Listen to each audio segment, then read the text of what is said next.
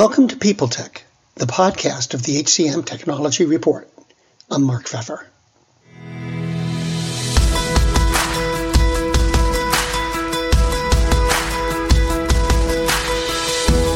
My guest today is Nicky Hancock. She's the managing director of the Americas region at AMS. If anyone knows their way around the industry, it's her. So we talked about all sorts of things the evolution of tech and HR, how you can tell whether a vendor in the space is serious, and what should we do with all those consultants. All of that on this edition of People Tech. Hi, Nicky. It's nice to see you.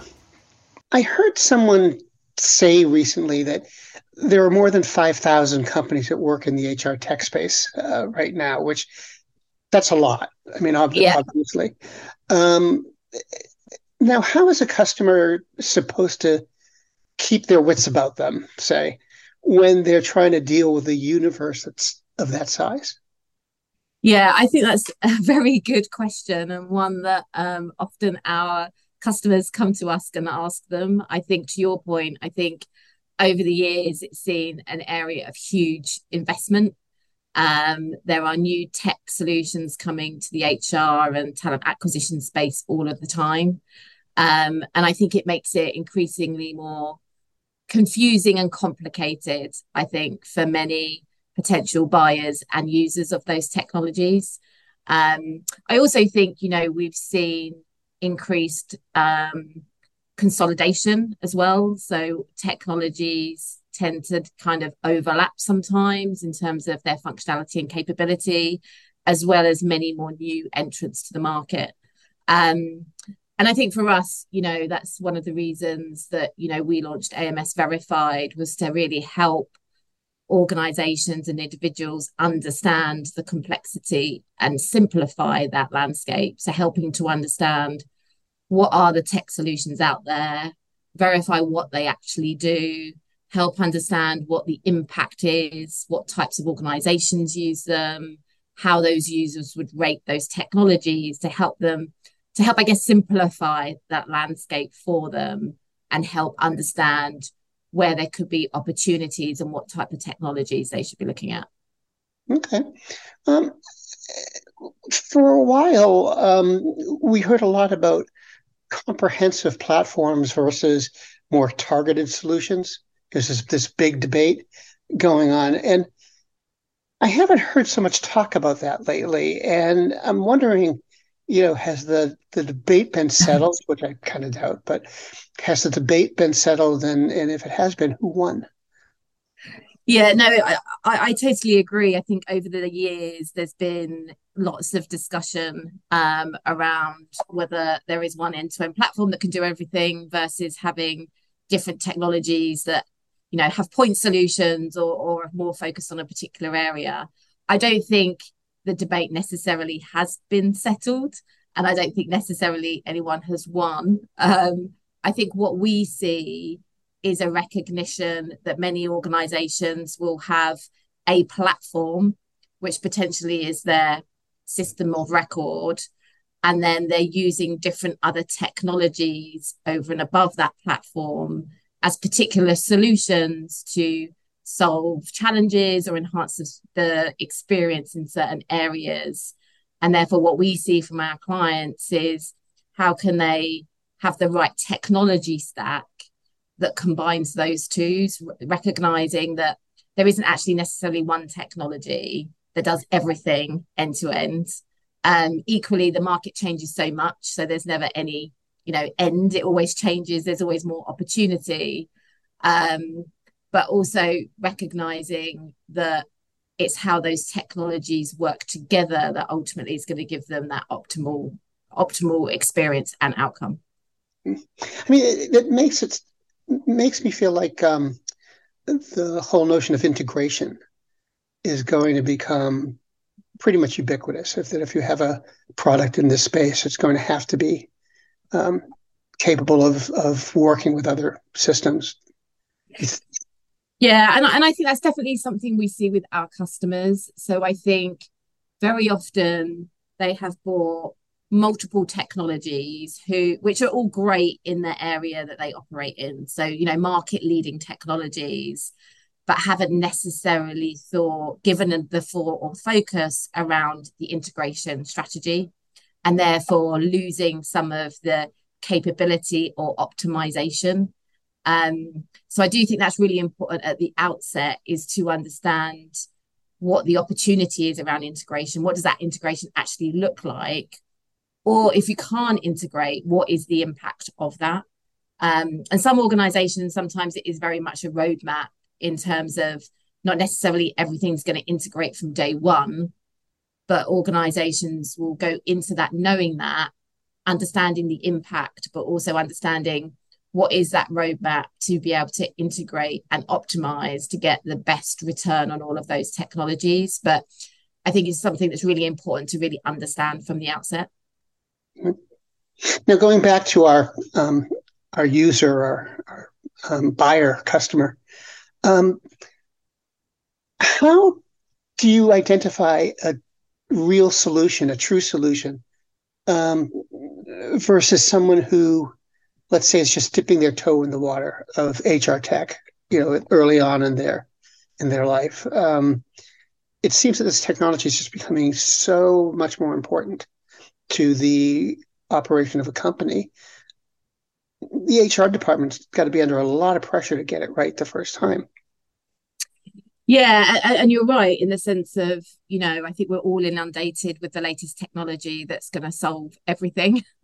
um, and and and I think for us, especially working in the talent space, um, it's really about understanding what the technology is able to do today versus the roadmap. Um, I think sometimes there is confusion, certainly with the customers that we work in sometimes in terms of what they will actually be able to do on day one versus what is part of a roadmap for that technology. Um, but also understanding it through kind of the lens of the user versus just the view from a technology perspective.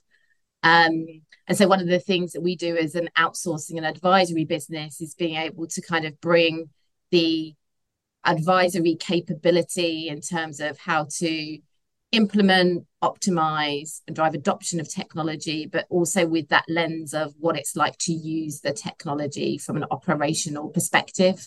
Um, and in our experience, that that is really, really important because it, they're two very different lenses. Um, and what we have to do is to bring them both together, as well as an understanding of the organization, you know, in terms of how does the organization work? what's the culture of the organization when it comes to technology and technology adoption um, and so it's helping kind of hr and talent functions bring all of those experiences perspectives together to build the right solution and implement the right solution for that particular organization well and, and it does sort of speak to the idea of hr is getting to be a more technical function. Um, you don't have to be a software developer to be in HR, but you've got to know your way around. You think that's going to keep continue or? Yeah, I, I, think I think what it's important to do is um, for HR to bring in all of the right kind of stakeholders and the capability they need when they're thinking about their technology strategy and their technology roadmap. And definitely increasingly, we're seeing the importance of you know having technology project management change management adoption experts in hr and whether that's uh, bringing them in for a project or they're part of that hr team but definitely it's that capability that is very much needed and we can see increasing to ensure that you know technology is a core part of the hr function and strategy but obviously it's not something that stands still either. It's not a one project and then it's completed. Um, it's how do they make sure that they've got the right capability capability to continue to optimize to continue to drive the change management and increase the adoption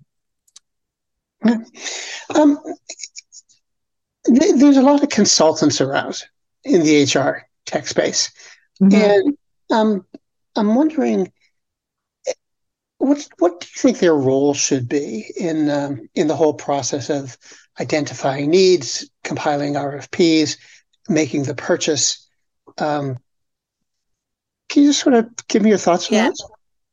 Yeah, I, I mean, you're right, there are. Um, and I think it goes back to understanding what the capability that that particular organization has itself, and then where are the gaps? Because ultimately, where consultants and advisors can help when it comes to technology can be everything from helping organizations understand what they want from the technology to going through choosing the technology to configuring the technology, implementing the technology, helping to stabilize and helping to optimize. Um, and you know, consultancies and advisors like ours have the ability to bring in that expertise, but also to bring in experience of having done that in other organizations, having used other technologies, and really being able to bring in some of the lessons learned, I guess, in terms of what has worked before and what hasn't worked before um, but I think it's really about augmenting that with what the organization and what that HR function has in terms of its own capability. Um, and sometimes, you know, I think the benefit as well is, you know, as I said, whether it's bringing in a consultant because they've got experience with a similar organization or in a similar industry or with that particular technology. Um, or it or or it could be, you know, that um, an organization just hasn't done something like this before. Um, we work with many large, complex organizations in regulatory environments, and you know they've had their technology stack in place for many, many, many years, um, and you know therefore changing technology or reviewing it is not something they've had to do, um, and therefore you know bringing in that external capability can really help. Now, once you get beyond core HR, how do you how do you decide what you need to implement? Um, I mean, things like performance management and, and engagement and, and, so forth. There's a lot of people building technology solutions for those things now. How do you decide which way to go or how to prioritize? Yeah, I think it all comes back to having a very clear, you know, HR or people strategy. I think it depends on you know where that organization is in terms of its organizational strategy and then understanding from a people and HR perspective where its priorities are because to your point you know HR covers such a broad area from you know employee experience and engagement to you know L&D talent management talent acquisition um, and not everything can necessarily be a priority um, what we've definitely seen, unsurprisingly, over the last, you know, 18 months to two years is, you know, huge focus around obviously talent acquisition um, as organizations have come through the pandemic and, you know, the talent market has been extremely competitive. Um, but an increasing focus actually on HR teams having to look at skilling and reskilling and how does that align to the work they do around you know learning and development talent management talent acquisition? So i think it really it's all about prioritization and i think it starts with what is the overall strategy for the organization what's the people strategy aligned to that and making sure that you know the priorities are very much aligned to that but with clear outcomes in terms of what success actually looks like now for my last question, let me let me shift gears a little bit. Um, contingent workers must pose something of a of a conundrum. Uh, I mean, purchasing is also purchasing is often responsible for basically acquiring them, and HR might be involved somehow in their management. I think happens a fair amount. So, how do you sort that out?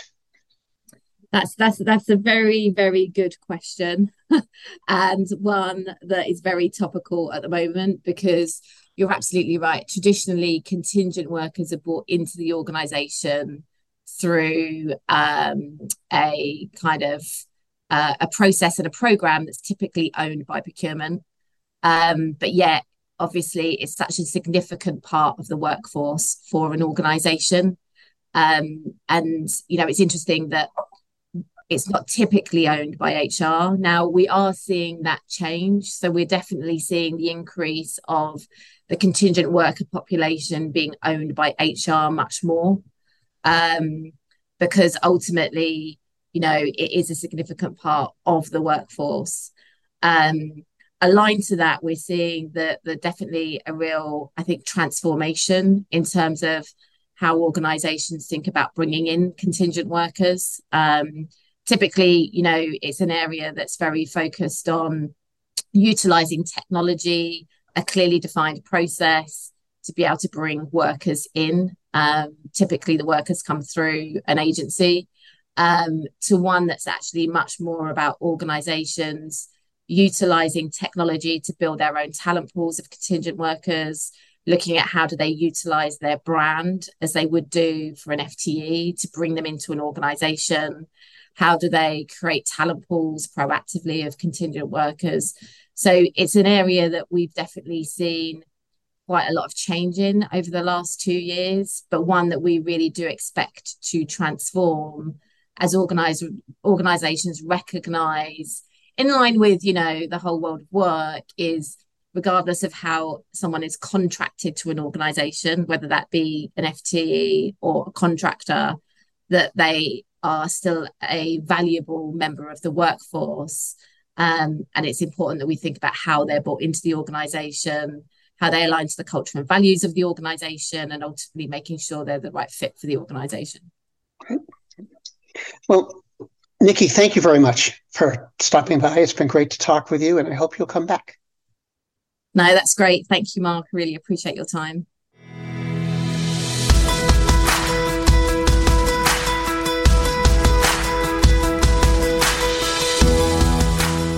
My guest today has been Nicky Hancock, Managing Director of the Americas at AMS. And this has been People Tech, the podcast of the HCM Technology Report. We're a publication of Recruiting Daily. We're also a part of Evergreen Podcasts. To see all of their programs, visit www.evergreenpodcasts.com. And to keep up with HR technology, visit the HCM Technology Report every day. We're the most trusted source of news in the HR tech industry. Find us at www.hcmtechnologyreport.com. I'm Mark Feffer.